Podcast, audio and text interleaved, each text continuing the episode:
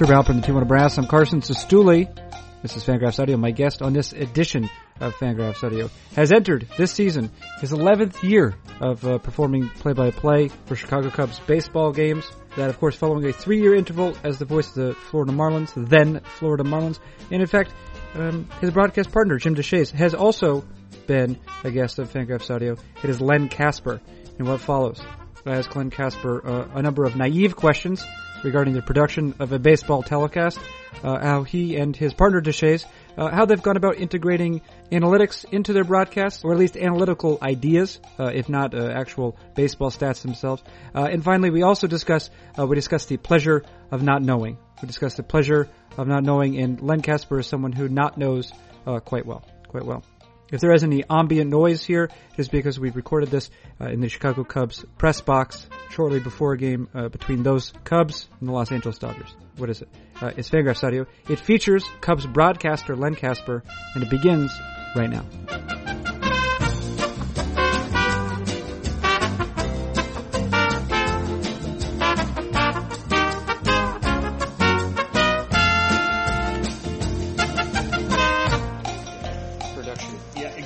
Yeah. Well, well put. Yeah, I can use uh, I can use this. I think this will okay. be good. We're currently we're we're in the uh, the bowels of the press box. Is that how you describe right. it? Exactly. Um, so, well, part of what I'm going to ask you is just um, very naive production type questions. Sure. Because you are a professional, and I'm a, I'm a curious person um, and a dumb one, uh, so this will help. Uh, where like where are you right now? You just mentioned that it's a little bit nuts here today. Um, like where are you? Like uh, let's see, we have 120 1st mm-hmm. pitch. It's about a little afternoon right now. Where are you right now in your day, essentially, as a broadcaster? Well, yeah. I would say I have most of my most of my prep is done. Mm-hmm. If the, the, game started in 30 seconds, I could do it. Mm-hmm. Uh, we do have a one o'clock hit in the booth, so just mainly at this point, just putting on makeup and getting ready for television, which is kind of the, the non-fun part of it. Mm-hmm. But um, my my thing with doing uh, television is once we get through kind of the open, where we're on camera, and that's all the production elements, and they they make a big deal about it because it's the first thing people see. Sure. Then it's just doing a baseball game. Right. So we always kind of take a breath after that first couple of minutes that we actually are on the air, and once the first pitch is thrown, it that that's our comfort zone, I would say. Uh, I'm actually curious about that. Uh, I walked into I'm here with the SABR trip mm-hmm. Chicago, and it happens to be on the same block as Miller's Pub, mm-hmm. uh, uh, which I enjoy going. I go in there though, and I see you, I see your face and Jim Deshaies' face doing that initial hit. And I'm curious about the, the logistics of that particular thing because it's it seems to be uh, common among all baseball broadcasts. There's a sort of moment with the broadcasters preparing you for the game, perhaps being sent there from a, like a, a live a studio pregame situation. Right. Like, what is the name? And I'm also curious, um, like, to what degree is that scripted and what, and to what degree is it extemporaneous? Sure. Well, we, it's all it's called is the open, and that's the one thing every day that we talk to our producer about. Mm-hmm. Uh, usually it's a text or, you know, early in the morning today it was, you know, hey, let's maybe talk about this today. Mm-hmm. Um, for instance, we're going to show Joe Maddon bite after the game talking about the final out and his view of the replay system. And then we're going to go into our starting pitchers. So usually what happens is on a Wednesday afternoon, uh, you know, with a night game, I'll send a text to our producer and say, hey, you know, I saw a great note uh, today that said the Cubs lead the majors in ERA the last two weeks and they're nine and four in their last 13 games. Maybe we can build something on that in the open. And then he'll send it to Jim Deshaies and Jim will go, it sounds good to me. Yeah. Uh, then let's say uh, we end up with an injury at five o'clock and one of our position players goes on the DL. Then we say, you know what, we need to do the injury let's keep the other graphic, the other topic, and we'll do that in game. And so we always try to leave some space in case some big news comes up during the day that fits the open. So uh, a lot of our conversations are about how to do that because that's the one thing we can control. Once the game starts, we don't know what storylines are going to dominate, but we do know the first two minutes, that's the first thing people see. We want to kind of set the tone for the game that day. And Clayton Kershaw pitched the other night. You know, we, uh, we call it a rollout. It's about a 10 second uh, piece of video going to break leading into the first pitch, and it was Clayton Kershaw, and uh, I don't even know who pitched for us that night. Whoever it was, Jason Hammel, I think. Yeah, I'm not sure who it was, right. but we just said, you know, this is the pitch. Oh, it was Wada. Yeah. You know, it's lefty night. Kershaw and Wada yeah. coming up next. You know, so you're, you're essentially crafting a some sort of narrative lens by which to through which to view the game. Sure. Right. Okay. I think that's a good that's a good way to put it. Okay. Yep. All right. In terms of your preparation, um, I actually just noticed there you had baseball reference on the screen. Mm-hmm. I, I know you cite Fangraphs before, um, and in fact, I was watching one of Jason Hammel's recent starts. Um, he's, he's been a, a really exciting pitcher this year, and at one point you cited uh, FIP, fielding independent pitching, Right. and you did it without necessarily providing a lot of context, which led me to believe that this has been this has been something that you have discussed before on the broadcast. Absolutely. And I guess my question is, where are you right now, you and Jim, um, and with certainly in this relationship with your with your viewers, where you some things you have to explain a little bit more deeply, some things like FIP you can just cite in the way you would batting average. Well, I would say this: uh, we're not trying to be Dennis Miller, and I loved I loved his shtick. I watched his show when it was on HBO, and I didn't get half of his jokes, and that was kind of the, the bit was that he would say something and you'd laugh because you felt like you had to, even though you didn't quite get it. Right. And then maybe you'd go look up the reference and it'd be like, oh, this is from the Renaissance or whatever. That's funny. Yeah. Uh, I do think that there are times when we maybe drop FIP or BABIP or defensive efficiency, and we'll just drop it and we won't explain it. And I, and I think fans who like what we do, who may not quite understand that, they kind of want to get in on the on the joke, so to speak. So they'll they'll maybe go research it. But there are times when we say, you know, fielding independent pitching tries to take the luck out of it. And you know, I mentioned three true outcomes the other day with Joc Pederson, and I will remind people it's home runs, walks, and strikeouts. So I think it just depends on the situation whether you have time to, to, to delve into it or not. Um, and then there are other times when I think it's okay just to drop it in there, and if somebody, if it goes over somebody's head, that's fine. But I feel like the rest of the conversation in the, that context, they can kind of understand. Oh, okay, I, I, I think I know what he's talking about. Basically, saying Jason Hammel's been really good. Right, right, And at that point, anything more that we give, if somebody understands what FIP is, great. If they don't, I don't think the point has been lost. Right. Now, in terms of uh, providing this sort of analysis during the course of a game, uh, last year I had the uh, pleasure of talking with Eric Nadel, the, the, the radio broadcaster for the, the Rangers. Um, he's very much he's very much interested in the sort of advanced metrics and also is interested in how to deliver those in a way that you know where he's obviously not attempting to condescend to, to his listeners, but to improve their understanding of the game. He also said during that, he said, I said, what's easier, radio or television? He said radio because your job is essentially largely to narrate the game. As a TV broadcaster, a lot of that is taken care you. He said, is the problem with TV is you have more time to make a fool of yourself. How do you how do you contend with that?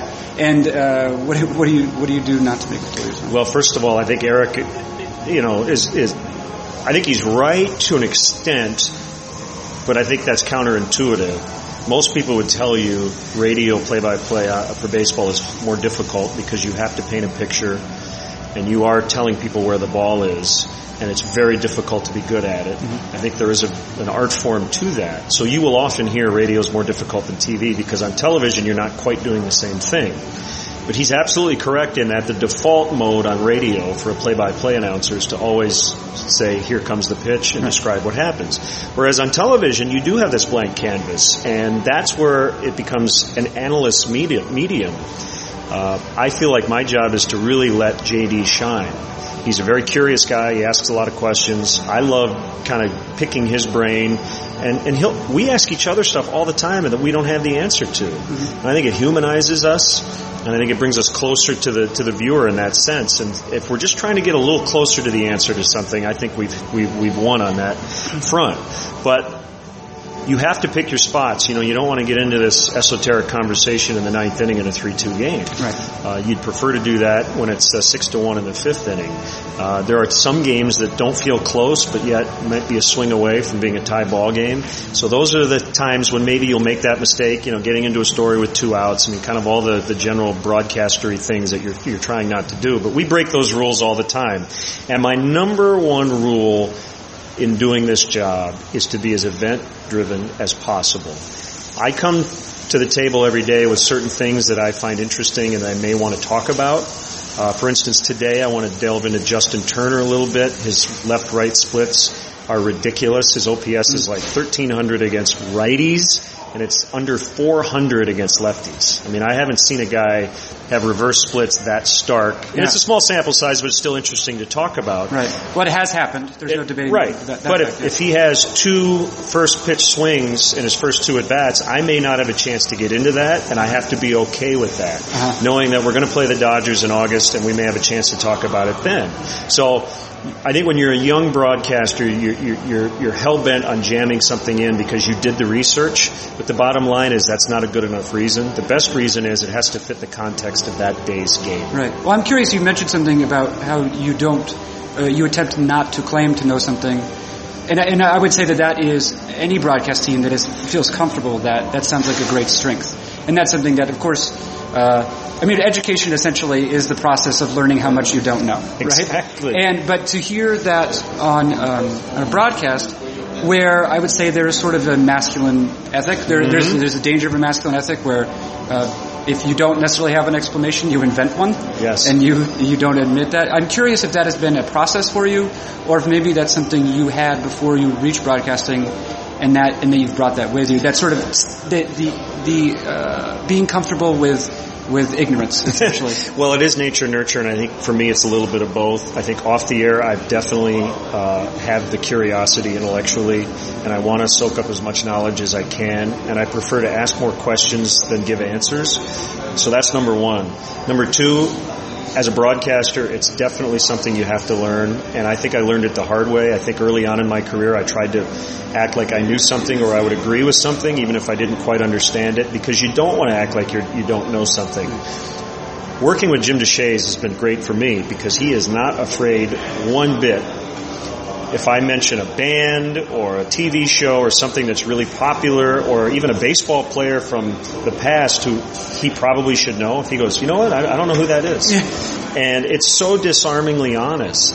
And he, it goes both ways where he'll ask me questions out of the blue and I'll, I'll bring up a topic and I'll say, hey, did you see this, whatever, whatever. And he'll go, yeah, but what about that? And I'll Yeah. be like, uh, I don't have that. And like at first I was like, oh my, you know, like, what is he doing to me? And then I was like, no, it's great. Cause then I'd be like, well, I'm not really sure. Let's look it up. And then we end up going down all these fun roads. Right. Uh, I did a thing last night. Uh, I had uh, been curious for years why the Dodgers have red numbers on the front of their jersey when that is not really part of their team color. Now their logo has the red s- baseball with like the sun, the sun rays going over the Dodger logo, but their colors are blue and white.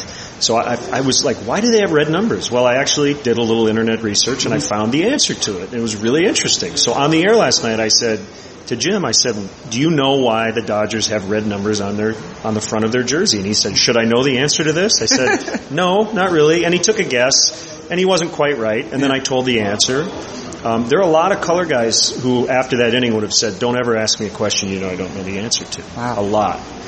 He's the opposite. Yeah. He found it interesting. And do you know the answer to that question? I don't know. Well, I know that barns are painted red because red paint is the cheapest. is it because red red was the Oh, cheapest? well, uh, red in black and white apparently shows up differently than other colors. And in 1951, when the Dodgers had, I believe, a 12 and a half game lead uh, in the National League, uh, Walter O'Malley, uh, the president of the team at the time, uh, for television purposes, once they got to the World Series, wanted a color that really stood out on the front of their uniform. And if you only got a shot on TV of the front, he wanted that number to stand out so people could more easily identify the Dodger players. Well, as we know, the Giants came back and beat them in the three-game playoff. They did not make the World Series in 51, so that particular part of the uniform debuted the following season in 1952 and has been in the Dodger uniform ever since. Ever since. So it's just one of those little quirky things that Yeah. I always wondered, why are they red? Yeah. And so we did that bit last night, and I knew he didn't know the answer, and Yeah. that's why I did it, because I knew he would be like, I have no idea, tell me. Tell me, yes, Yeah. I like that, and I know I know that uh, I've heard at least one of you, if not both of you, um, and this is a similar situation with regard to pitches. Sometimes you'll see a pitch, Right. and I'll say, "Well, that looks like a changeup," but then you hear the announcer say, "Oh, it's a slider," Mm-hmm. and with certainty, which that doesn't that doesn't exist. And if you say, and I think I've heard uh, one or both of you say something to the effect of, "Well, it looked like a looked like a slider, may not have been, it's a Right. breaking ball." some sort. The, the comfort not to know. Getting pitches correct is really important to me. I can't watch the monitor. Yeah. It's very difficult to call pitches from the press box. Yes. You, you base it on velocity, and then when it's your guy, it's a lot easier to know. Uh, so I do rely on him to tell me if I make a mistake, and he'll correct me, which Yeah. is great. I want to be right. And that's the other tough part with television. On radio, if I say, eh, swing and a miss on a slider, you know, nobody's going to tell me I'm wrong if they're listening. But if they're watching, you can sit at home and go, well, it actually was a curveball. Yeah. So I'm totally fine with it. Our goal is to get it right. Yeah, good. I'm going to let you get your job right right now. I really appreciate it. Thank you for Anytime, joining man. Appreciate it. Thanks for all the nice stuff you've written about us. Yeah.